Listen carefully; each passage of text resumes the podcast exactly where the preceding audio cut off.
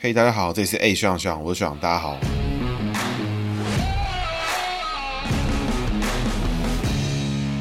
大家好，这里是学长学长，我是学长，大家好，学长又回来了。那学长今天呢，不但回来了，又带一个新朋友回来。哈，那这一个新朋友呢，是我们之前在莱猪那一集跟吴峥一起合作，然后是许汉云哈。Hello，这是因为之前我们其实就约好，其实到现在已经是时隔半年了，中间真的是经历很多事情，就是汉云有经历过初选啊，然后什么各式各样的事情。那这一集除了讲姓名之外，我们还会多聊聊他的过往，然后他曾经发生过的事情。那这一集呢，同时也可以让就是听众知道，就是希望这个跟陌生网友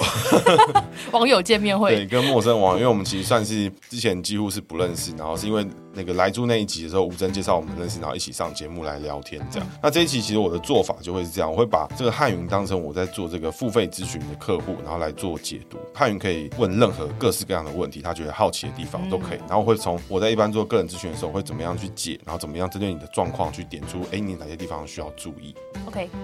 好，这个汉云要不要先介绍一下自己的名字是怎么写，然后自己是哪个年次出生？哦，好啊，就是我的名字是外公取的，那我姓许嘛，言无许，然后汉是函数的函加草字头念汉，这是一个比较少见的字，很多人都会念成二声汉这样。那云是芸芸众生的云，也是草字头，所以它就是汉云啦。简单说就是草字头，然后底下是涵养的涵，没有水，没有三点水，水然后有右半边那个东西，然后云的话就是草字头加云的下面那个地方，这样。嗯嗯嗯，这个汉云是。这个一九九一，一九九二，一九九二年出生嘛，就是人生年属猴。是的，没错哈。这个属猴呢，我们一样照惯例哈，从人机位开始解。这个汉云的汉字是草字头，所以猴子呢是喜欢平原的。至于猴子为什么喜欢平原，因为猴子在山上呢是猴子，猴子下到平原，哎，开始这个平原变成人类。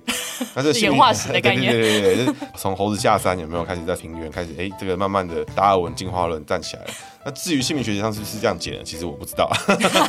学长是解吧。对，但是我就是希望给听众好记，就是猴子喜欢平原，因为猴子呢在平原上面它就是很不错，它喜欢的地方这样。所以各位可以发现一件事情，就是这个汉云的两个名字，就是汉字跟云字都有草字头，所以这两个草字头都是走好的位置。那这个汉字的那个函数的函的右半边那个地方，那个函呢，一般来说它硬要拆的话，我们把它拆成中间这个有一个子形，就是孩子的子，子丑寅卯的子，中间有个子形，两边又有两滴水，对不对？各有两。两滴，它其实又有左右两边，对，它又有水形。那底下呢又是一个框框，所以真的要解的话，我们要可以把它拆成，就是说它一般来说可以拆成水跟子，还有一个框框，框框就是洞穴的意思。那洞穴呢，基本上是走好的格局，因为有另外一个政治人物也是女生，也是属猴，跟你同年，她的名字里面有超级多洞穴，那个人是赖品妤，哦、品字三个洞，品字有三个洞，所以它一般的猴子呢有一个洞穴，就是水帘洞，还有美猴王有没有？还有三个，嗯、哇，对不对？那角猴三窟啊，没错没错。汉语呢在这底下就有个洞。穴上面呢，一般我们是解水形，但是就我们姓名学，我们内部其实也会针对不同，我们解到不同的名字的时候去分析，就是说，那这里面到底有没有走子形，就是走子丑寅卯的意思。如果我们解子型的话呢，就是孩子的子的话，这个就等于走一个生子辰，走三合的格局，就是因为你是属猴，所以猴是生年，因为刚提到人生年嘛，它有个生字，那生子辰就是你的名字里面有子或是有辰，就是有龙的意思，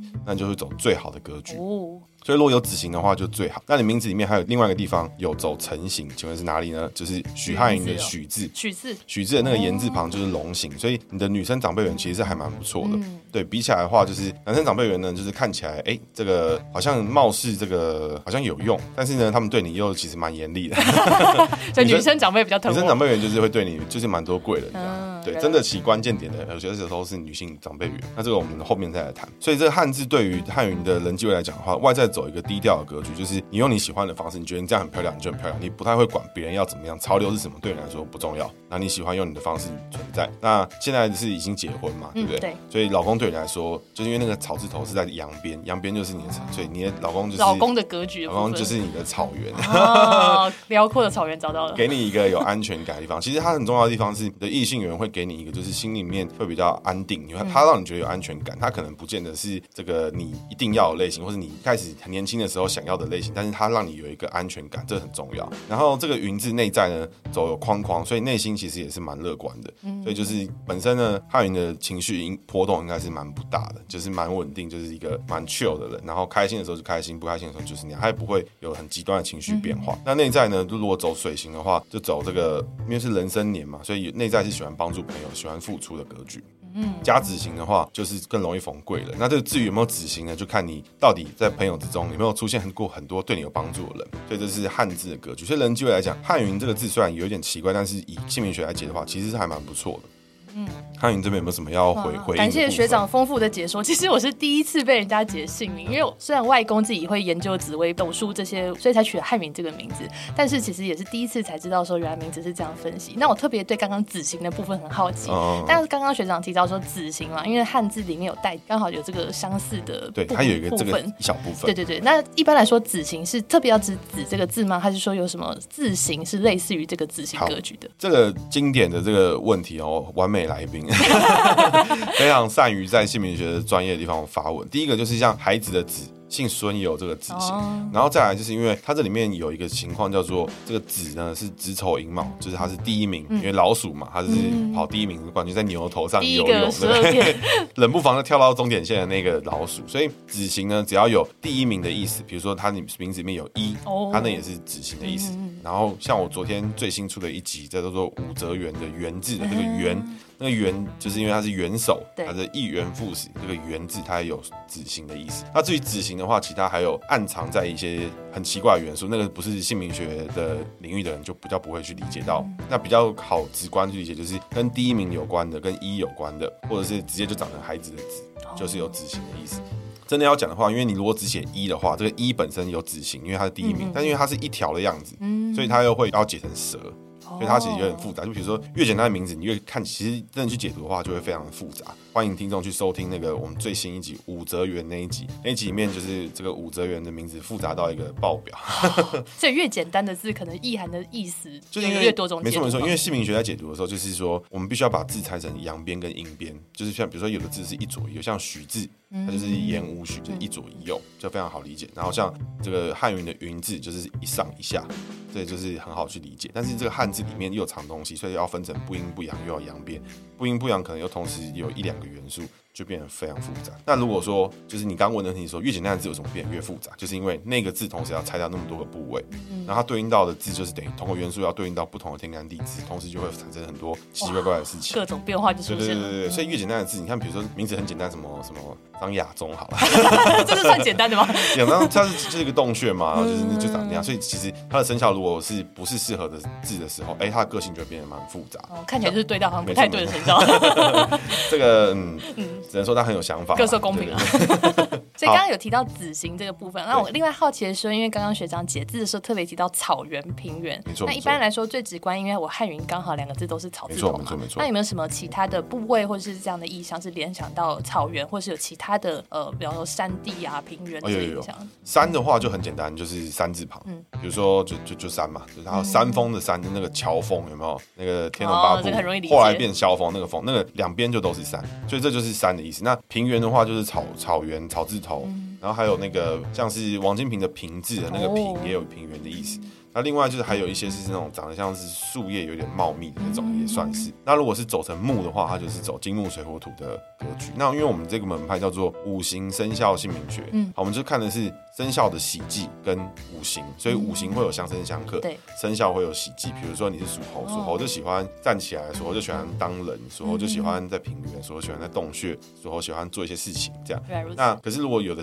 字就是没有生肖，有的字就是纯粹的五行，我们在解读的时候，它就会变成。这个要看它的五行的相相生相克。嗯、那其实你要准的话，因为生肖喜忌很容易理解嘛，你就在解的时候感觉像看 Discovery 一样，动物奇观。对对对，差不多是这种感觉。嗯、所以从这样来回来看的话，就是一般人好入手，就是先去记生肖喜忌。其实我的 Instagram 里面就有每一集的小教室，所以我们节目结束之后之后都会有一个姓名学的小教室。嗯好，那我们接着哈，就是前面这个是人际的部分哈。就是目前我们刚刚是不是有问说，你觉得这是有感觉吗？就是其实我听了蛮有感觉，因为我自己是对星盘或者是说星象的宫位比较有研究。那因为我的自己的呃各种星象的宫位看起来确实是女性贵人比较多，所以我刚刚听到女性贵人这个词蛮有感觉的。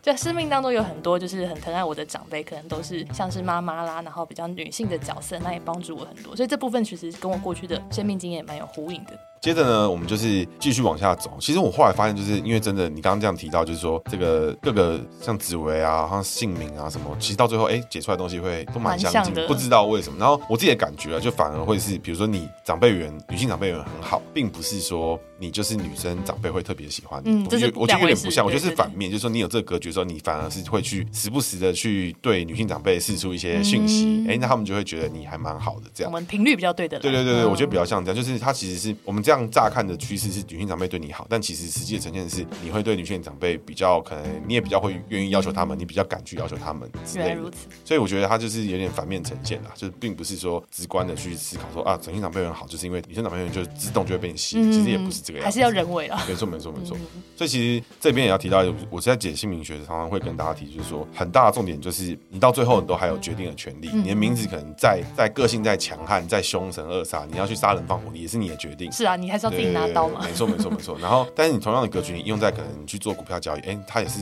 很狠啊，该断就断，是该砍就砍，该上就上。对啊，所以就是你要去做什么事情，去发挥你的姓名，都是靠你自己的决定。还有你的环，当然还有你的环境。那接着我们解他的姓名学这个云字的部分哦，云字部分我们就是解成工作位的部分。那工作位部分草字头呢，就是完全是 OK，所以你喜欢在你喜欢的地方去工作，你的工作做事情的时候就是你的草原。嗯，所以这两个地方里面来讲，就是对你来说，老公跟工作是一样重要的事情。如果老公不高兴，你也是会好好的去处理他的情绪。这个是一个，因为两个是对对等的情况，所以你会比较去平均的去分配。它这个云字底下的那个东西，就是人云亦云的那个云字啊。这云字我们就不解它的云的意思，我们解成它是那个注音符号没有卷舌的丝，就是那个底下那个地方。那个地方呢，就是一个这个头在跪咖跪什么，就是这种这种感觉，就是手伸着头啊或什么，就是坐在旁边盘腿坐的那种感觉。那这个字的意思呢，就是本身就是我们讲姓名学上面叫做趴脚，趴脚就是像牛啊趴在地上，狗啊趴在地上就很开心。那猴子坐在地上是不是很开心？其实也还也是还不错。但是呢，大家应该看到，就是在这个动物园里面有很多猴子，那会趴着脚在吃瓜子的猴子，通常大家会觉得它比较奇怪一点，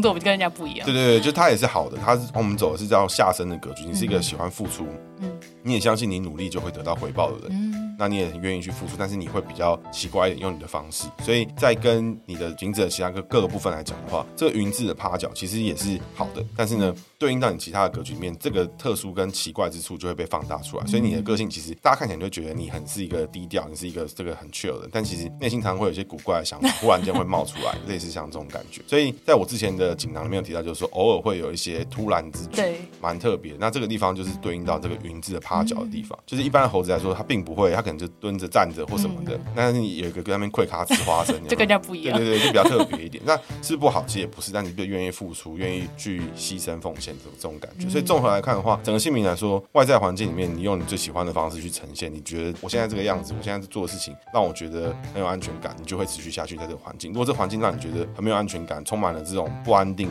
很危险的因子存在，你就会觉得不喜欢，就离开。通常解完这边的时候，就会有听众觉得说：“干嘛又在唬？对，谁喜欢在危险的地方？对不对？”但这是一个描述。对，但是因为通常大家会想到，就是说，有的人喜欢追求的工作环境，他是喜欢充满了挑战，充满了变化。每天都不太一样，每天都要反应很快，每天都是很刺激的，这样才好玩。但是，就是以汉语角度来讲，就不是这个样。他喜欢在这个事情，他喜欢做，而且这是一个他喜欢的环境，他喜欢在这边付出，他就会待在这个地方。那这个自己听到就会感觉特别不一样了。对，那这个。趴脚的部分，就工作位里面，它是一个想法比较多元，所以我觉得你在偶尔可以想到一些点子的时候，你可以想想怎么去执行，真的去尝试看看。因为有的时候你真的去做的时候，我相信效果都是还不错，虽然有点奇怪，但是效果我相信是不错。那你反而当你在走你的工作思维的时候，因为这个云字趴脚它是在内在的部分，所以我们讲这个叫财位。那很多人听到财位就会以为说财位好是不是就会发大钱？对对对对对，就是不是走路到路上都会捡到钱？是不是这样？其实不是哈。那因为我们节目里面常常提到，就是财位呢，它是一个你在工作上面。的价值观，你工作上价值观越合逻辑的时候，你就越容易去想到安全跟胜率高的做法来操作。嗯、举例来说，如果是都是投资的话，你就会选比较安全的方式，指数型投资派。对对对，你就会觉得我就是跟着大盘，我就是稳定收益，这对我来说最 OK 啊。反正钱我平常也不会用到。但如果你财位差，就会有人觉得，看我 all in 比特币、哦、来赌一把这样。对对对，或者是我就要拼一波大的，嗯、那输了就输了，我没差，钱再赚就有，就会有人这样想。所以财位这个事情对你来说，就是你喜欢走安全、安定，你喜欢付出，你认为你做的越多，你就越越会有收获。那但是最最大的问题就来自于这个地方，因为你的名字每个地方都很好，那你相信你的工作容易有付出就会有结果的时候，有时候你就会趋于透过你用付出的方式，你觉得你就一定会成，但反而有时候会让你自己放弃了很多 work smart 的机会。嗯、那这个这边是要特别提醒你，所以综合来看的话，因为汉云这两个字每个元素其实对猴子来说其实都还蛮不错的。那这个趴脚反而是你的特殊之处，但也是要提防的地方，就是。不要让自己流于这个这个，觉得我一定要很努力的工作才会得到好的成果。其实不一定，你也可以工作的很懒，工作的很特别，工作的很有创意，一样有可能会有不错的结果。相信你，你在一路走来，你一定有碰过，就是那种我有时候想懒惰一下，然后想做一个比较轻松的方式，你会觉得太轻松了，但这样也有成果，为什么会这样？为什么会这么轻松？也也也做的也不知道为什么变成这样子，不知道为什么还是表现的不错，类似这个情况。那汉云这边要不要就分享一下你现在有什么感觉？哎，我真的可以分享一下，因为刚刚踩到趴脚位，然后其实就是一个。好像觉得一定要努力才会有收获这个过程嘛。那我其实自己在做重训的时候也特别有这个感觉，因为一般重训我们就会安排课表，比方说你要呃很认真的做深蹲几下，然后什么几下几下之类。然后我就会发现，其实我上礼拜很认真，结果体重也是这样。然后下礼拜就根本一天都没有做，体重也是没有什么变。所以就是会有一个这个生活历程上会发现这个趴脚会带来一些特殊的状况。这个是可以科学解释的，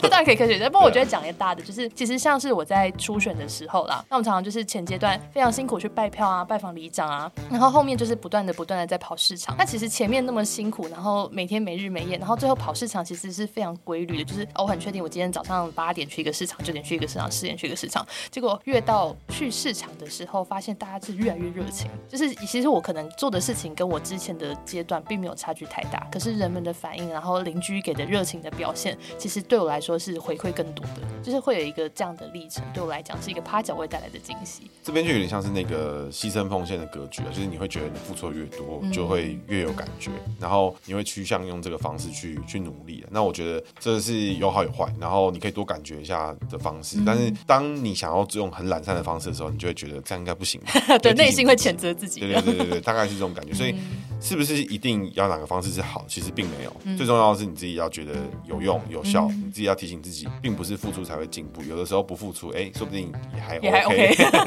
实证一下啦，对，提醒一下自己这个事情。对，一般来说啦，我们在解姓名的时候，就是会大概解到这个地方，就是告诉客户，就是说，哎，这个。汉汉云这两个字都是怎么解？然后跟你对应起来名字是怎么样，就会有什么状况？刚刚已经有整体总结过给汉云听，就是你的姓名大概是长这个样子，嗯、感觉自己被解应该感觉是蛮奇怪，蛮特别的。因为我第一个是我从来没有用姓名学的角度来解析自己过啊。那再是说，就是姓名学里面，呃，就我印象啦，就是当然姓氏没有办法决定，但是名字的两个格都有对应的部分。像学长刚刚好像稍微有提到，比方说第二个字是稍微是个性啊，或是比较内在的部分。对对对，我们叫做名医，就是名字的第一个，因为汉云是名字嘛，所以我们。叫名医，名医就是汉字，就是走人际位的意思。但是云字就是名二，就是走工作位的意思。哦，所以可以比较理解成，就是名医跟名二可能一个稍微是人际对外交往关系，然后名二就是你的工作啦，然后你的事业财位是相关的东西嘛。那我自己会觉得说，就是呃，从名医名二这样综合看起来，好像可以对应到自己一些部分。那刚刚学长也有提到说，啊，很多人在听了之后觉得，嗯，好像我以前是这样。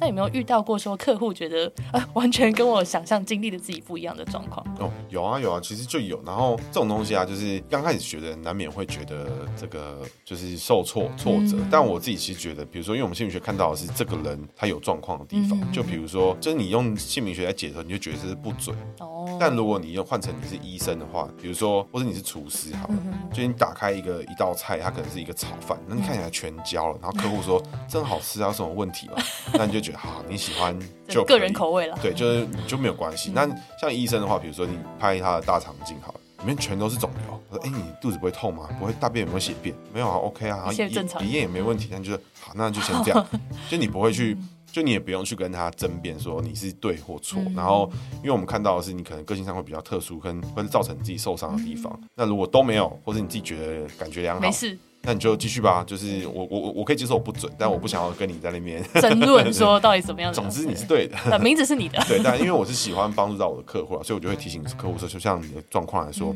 太过于特殊或太过于觉得一定要付出才会有收获，就会让自己有点辛苦，因为比较压力。同时有简单的路跟难的路，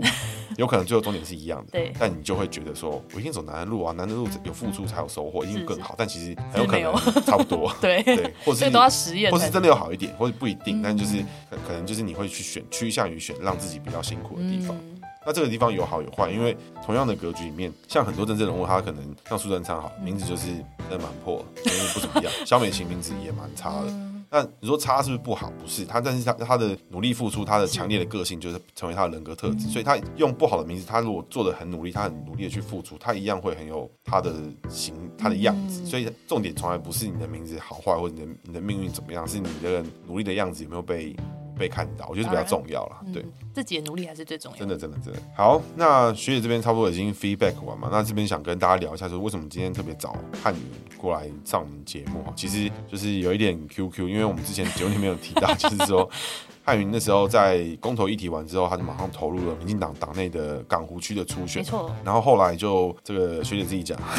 好，我也不会我自己讲。总之呢，就是在呃公投的过程当中，也是在一边准备我的港湖区的党内初选了。那当然后来是六选四的情况底下，我是第五名，所以很可惜没有过关。那当时知道结果的时候，其实很多人是以非常认同我，然后又觉得很可惜的角度来鼓励我，就说啊，你千万不要放弃啊，还是可以继续耕耘啊，你那么年轻呢，是不是不要放弃走政治？这条路等等，但是我那时候的团队还有很多党内的伙伴，就是鼓励我说啊，你还是希望你可以继续待在我们团队里面啊，然后继续一起努力。那当然，因为我之前是用民主活水这个团体的名义出来，也是希望说能够广纳很多有志于参政的年轻人，所以那时候有我啊，有谢孟瑀律师等等。那所以这批人，我们现在还是在继续努力当中。那不管是在基层的经营也好啊，或者是在接下来七月十七号刚好是民进党内的全国党代表的总选举，所以我们是会继续参与这样的部分。好，刚帮大家抓到几个关键字哦，就是这个。呃，第一个就是学姐初选不幸 Q Q Q 对，然后就六选四，然后第五名，其实能进到初选机制，然后往下走，其实已经蛮蛮认真。第二个关键字是说，这个有一个全新的派系叫做民主活水，因为其实大家都知道什么，这个民进党过去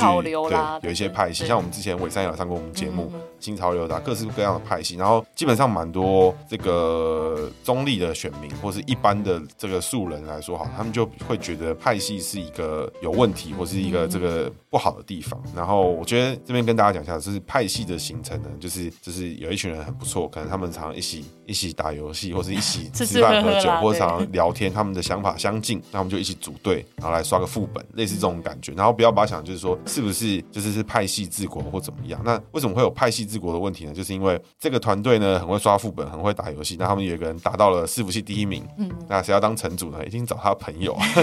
这合理啊？怎么可能会有人找就是完全不认识的人硬要把他排进来？这种人有什么情况？就一个两个，第一个是他可能这个朋友比较少，嗯，再来第二个就是他需要透过这个机制建立他自己的团队。嗯、那有没有这种人？也确实是有，就是柯文哲，对，透过那个 他这个工会底下太少人了，对，就合并，没错没错，就是 i voting 的方式，或者是挖别人墙角啊、嗯、之类的这种方式。那两个有没有什么谁好谁坏？其实我觉得都没有谁好谁坏，那只是说每个团体的成立跟每一群人的连接原本就是不一样的，所以派系并不是不好。然后像是这个国民党常常出现的，或者民党地方常出现，就是地方派系这个地方，嗯嗯、也就是说，这群人可能是三重小队嘛，对对对对 之类的内湖区，对内湖区什么之类，然后大家就是在那个区域一起生活，他们可能一起运动，一起干嘛，就认识了，就就熟了，所以他们自然就会成为一个派系。所以民主活水就是一个全新的派系出来，然后据我所知，应该是在二零二零年附近成立。然后他刚刚有提到另外一个人叫做谢梦雨，在我中正万华那边投入那个议员的初选，不幸也是 QQ。对，讲到谢梦雨呢，大家可能完全没有没有也没有概念跟印象，但是在我们节目之前有一个宇修律师，嗯、他跟我们一起谈论过很多法律的问题。那个宇修律师就是那个谢梦雨的学长的样子，嗯嗯嗯好像好像是这样啦。对，我觉得大家好奇的一点就是说，因为薛学姐不幸就是 QQ 的这个状态嘛，那最有意思的地方应该会是这个虽然是民进党的党内的民主机制，然后其实大家不知道是一般看到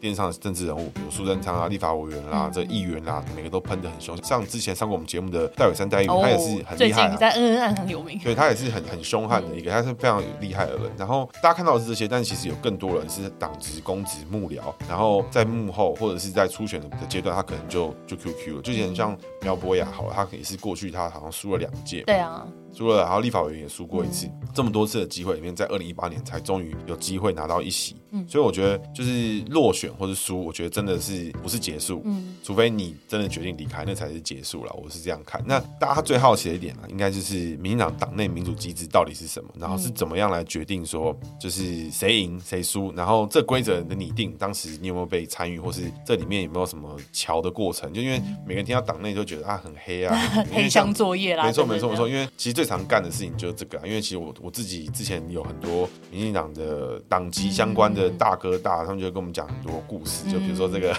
怎么样怎么样啊，打电话说要要干嘛 什么的这种很多事情。那你可以分享一下当时你们在初选的整个经历，就是你你的故事是什么？比如说你怎么参与进去的，然后民主活水怎么找你开始的，类似这些东西。了解，其实我我稍微修正一下，民主活水其实非常非常新，它是在二几乎是二零二二，是我们这一次初选的时候才慢慢形成的一个新的团体。那我不称之为派系，是因为派系的定义其实是在民进党的全国党代表啊，或者说在这个民进党中常会里面有一席之位。那我们民进党是有十席的中常委，那通常一般来说是各个派系都会有自己的代表，那民主活水还没有，所以我会希望说就是呃能够称之为派系的话，就是我们能够选上中常委那一天，我就是一个真正的派系。那好，那回到就是民进党的初选机制，那其实一般人很不熟悉，因为民进党呃可能过去的这些初选都是用室内的电话民调，也就是说，一个是你家里要有家用电话，然后再来是还要抽签的时候，那天晚上做民调抽签的时候，可以抽到你家的电话，你还能那个接起来，然后回答完问题，这才是完整的整个初选的调查机制。那其实现在我相信学长也是这样，我们租房子啦，或者说在外面住的这些年轻人根本就没有家用电话，所以我们是被抽不到的。没错没错。所以在整个初选过程里面，好像我们就很没有参与感。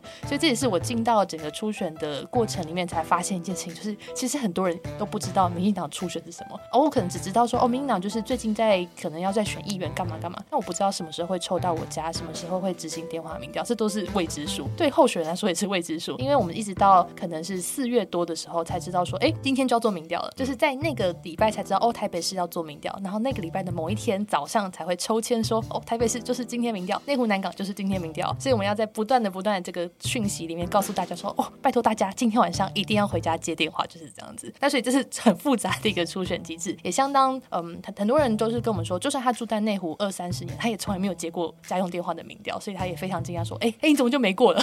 在就算支持你，他也不见得能够在电话民调当中被调查得到，是这个样子。好，所以这一段呢就可以就是开始讲我之后要讲的故事，因为我就是有听过蛮多这种操作方式，因为就是为什么要找三四家民调公司，因为它的流程通常是这样，就是大家有听过，就是中央党部，就是民进党中央党部在华山那个地方，但是呢每个地区呢都还会有自己的地方党部。全台湾有规模做到这个，每个地区都有地方党部，就是只有国民党跟民进党两党。民众党好像靠着寄生的方式，好像有陆陆续续成立很多地方的党部，有些服务处啦。对，但是呢，都是我看都是寄生流了，就是就是挂牌加盟，可是加上了里长的办公室等等。对对对对，然后所以在这里面操作里面，通常地方的议员的选举呢，就是由这个地方党部自行去举办。就就我认知，有有不对没错没错没错是这样。然后地方党部里面会有自己的类似提名的委员会跟那个地方的选队会，他会稍微去讲一下，就是哎看下。候选人的强度怎么样？然后甚至是有听过，就是说这个早期就是虽然是有民调，但是很多时候我们为了要拿到全垒打或者要拿到什么的话，会把这个整批候选人的八字拿去给人家看，说有没有有没有有没有机会，然后没有机会就直接刷掉，这样。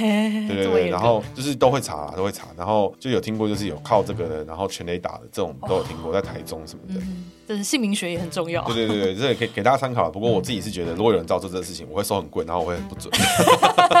暗中操作。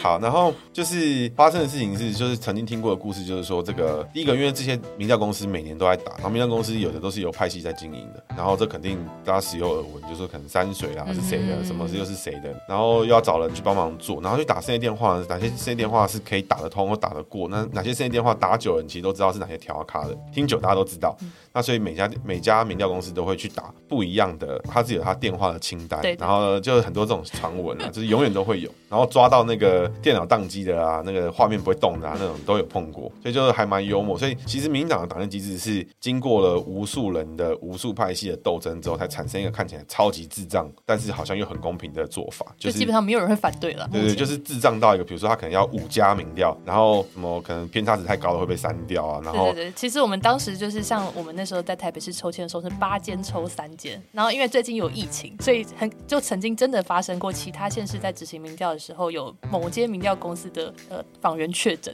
所以那间就被抽掉。但是不是真的有这件事情，我们也不知道啊。对，就是这很难讲。然后这有很多故事，很多八卦。但是呢，就好比说，为什么台湾的选票到现在为止都还是用资本？为什么它一张一张唱名计票？为什么不像美国一样用这个选票投票机什么的？其实就是因为这方法智障到你很难被作假。然后它就是烂到一个，就是就是大家就在那边看，大家在那边盯。然后里面为什么投票所里面不能录影？就是因为避免调卡去录说我的票有没有开出来。为什么录影可以去算票呢？因为如果每个票里面都盖在左上角，就代表是谁的。那有听过盖奥迪啦，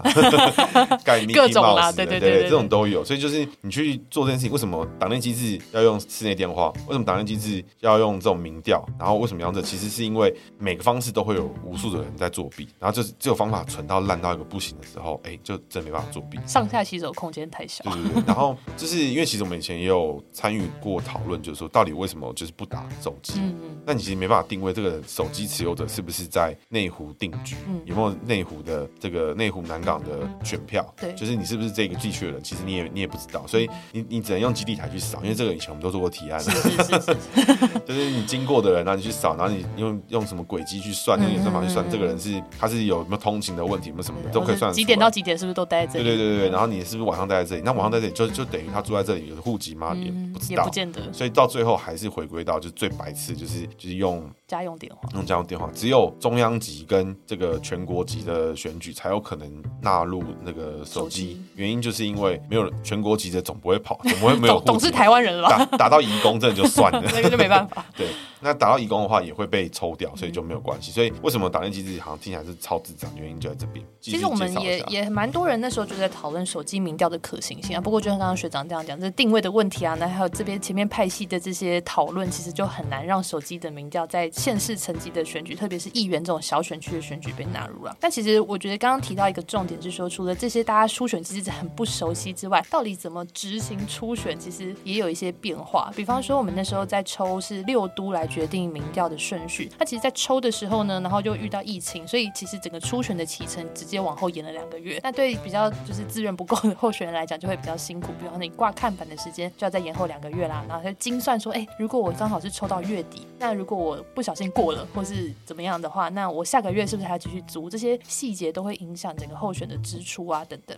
没错，没错。对，那这对对候选人来说是一个必须要去精算，然后还要去跟初选时程去思考的一个问题。这样。那我觉得刚刚提到派系，其实大家最近都很好奇，说像新潮流好了，那么就会很大动作说，哎，那我是不是开个记者会，告诉大家我们全部新潮流推荐的候选人有哪些？那在这过去是不太出现的一个做法啦。那以前新潮流大家觉得神神秘秘啊，好像不知道怎么入流，或者是不知道哪些候选人有谁。那这次不管是新潮流也好，然后像我们民主活学也有介绍自己的候选人，然后像郑国会啦，像英系，他们都有用自己的呃派系啊，或者是团体的名义去介绍自己有哪些。所以大家就说，哎，这次好像这次的县市议员初选是一个团体战，所以大家越来越看得到这个不同团体大概的名单。有谁啊？谁跟谁的互动如何？那这会影响到后续，不管是地方主委选举啊，或者是这一次全国党代表的选举，甚至是往后二零二二年底的县市议员首长大选，还有总统大选，都有一个相关的观察，可以大家来看看。所以我觉得很多人会以为说派系多是不是就这个问题多或斗争多？其实不是哈，就是我觉得是派系越多，然后每个都很强，我觉得是最好，因为你 就会斗出一个最平衡的办法。因为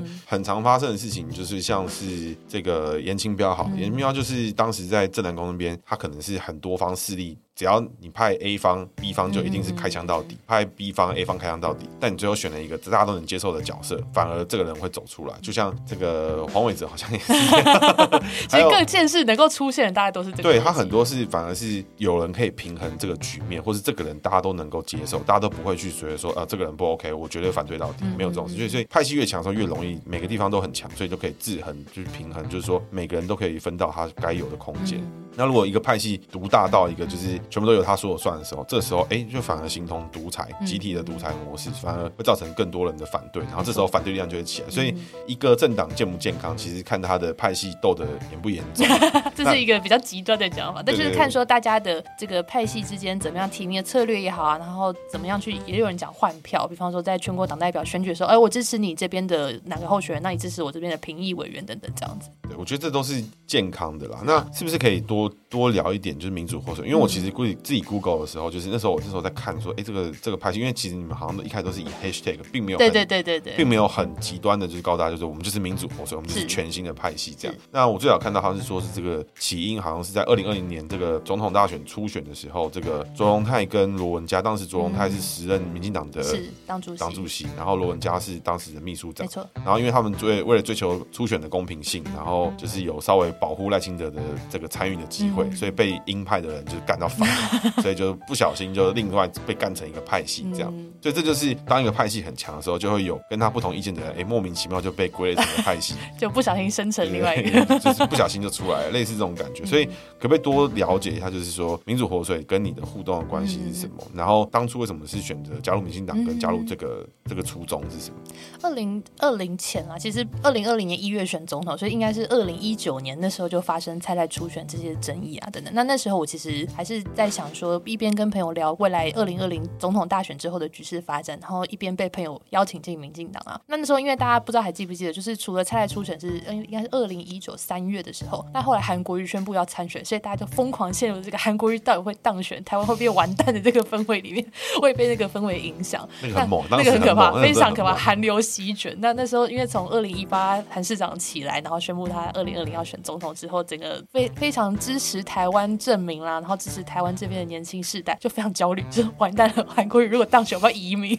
我记得那时候非常多讨论都是这样，就是、尤其是他过年的时候去那个中联办，哦，对对对对对，他说哇 哇，真的真的要和谈的吗？台湾要变和平统一了吗？对对，对，而且还是香港，你去个北京好不好？我们要变下一个香港了嘛？然后那时候雨伞运动又又真的风风火火这样，那个时候的氛围大概是这样子，所以我觉得那时候有一个希望大家一起打团体战，一起要要团结起来，要对抗像韩国这种比较轻中候选一个气氛。那我那时候就是决定要加入民进党，是这样。那虽然我之前二零一八是用社民党参选，但是后来我决定就是离开社民党，就想说是不是不要做政治的。但一杯这个韩流一击之后，我就发现不行，有些事情还是你要必须亲自参与，你要去关心，然后你要去参与公共事务才有办法。其实我觉得你这个路线啊，真的就是一个怎么讲，就是照就我的理解啦，因为我之前也曾经三一八也参参与过什么的，就是你是一个 这个路线等于是一个。呃，怎么讲？很左的学运青年的世俗化 对，对对对对对，没错没错。对，然后这跟那个罗文家有一点类似，因为我就我理解，就是有这么一票人，他们就是充满了这个浪漫派的想法，就是他就是觉得有些事情就是就是这个样子。但是你随着年纪，就是完全你会发现，就是你不世俗化，就是不不可能去面对到大部分的大众。然后这是一个这个路径啊，因为毕竟社民党之之前真的他的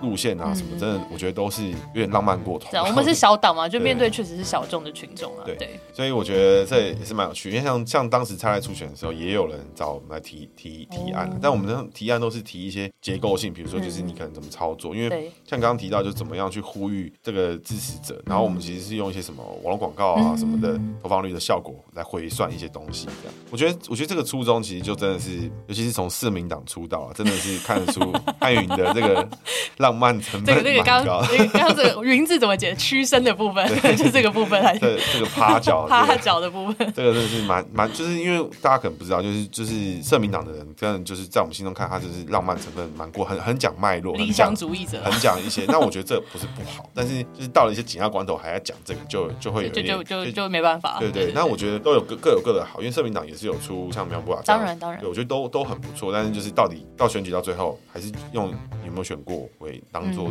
目的啦。所以民主活水的未来，其实必须说是期待啦。但是就是太浪漫，真的是。真的，真的是没有办法，我们还是要贴近现实一点。真 的，因为很多人其实怎么讲，就跟之前我在吴峥那集没有提到，就是他有发现，就是说以前他会觉得这个事情很严重啊，韩国有点严重，但是真的走到社会大众里面去发现，其实很多人是真的没有那么在意这件事情。那他他自己有提到，就是他其实之前在帮忙做选民服务，你应该当时在议员办公室，对，我在议员办公室也做了非常多，对啊，是瓜吉议员那边做那个主任嘛，然后应该有很多的选民服务，其实是很很鸡毛蒜皮，很很接地气，很很真的就是你日常。生活当中会遇到一些你难以想象的事情，比如说我小孩在学校被打，我要怎么样跟老师协调？学校要怎么赔偿我，或是怎么样厘清这整个过程到底发生什么事情？这就是很日常的事情啊。真的，真的，所以所以透过这个过程，就是你认识了这个人，这个人觉得你很很值得相挺，然后他就会慢慢的听你，他介绍更多人过来，所以他是一个怎么讲需要口碑的，对，一个正能量的循环。像其实我那时候接了一些选民服务之后，在我初选的过程里面，还真的就是有当时的陈情人跑来一起帮我站路口啊，然后在接奖的时候一起帮忙我之类的，那感觉很不一样，就感觉很不一样，对。我觉得这是整个公众服务，就是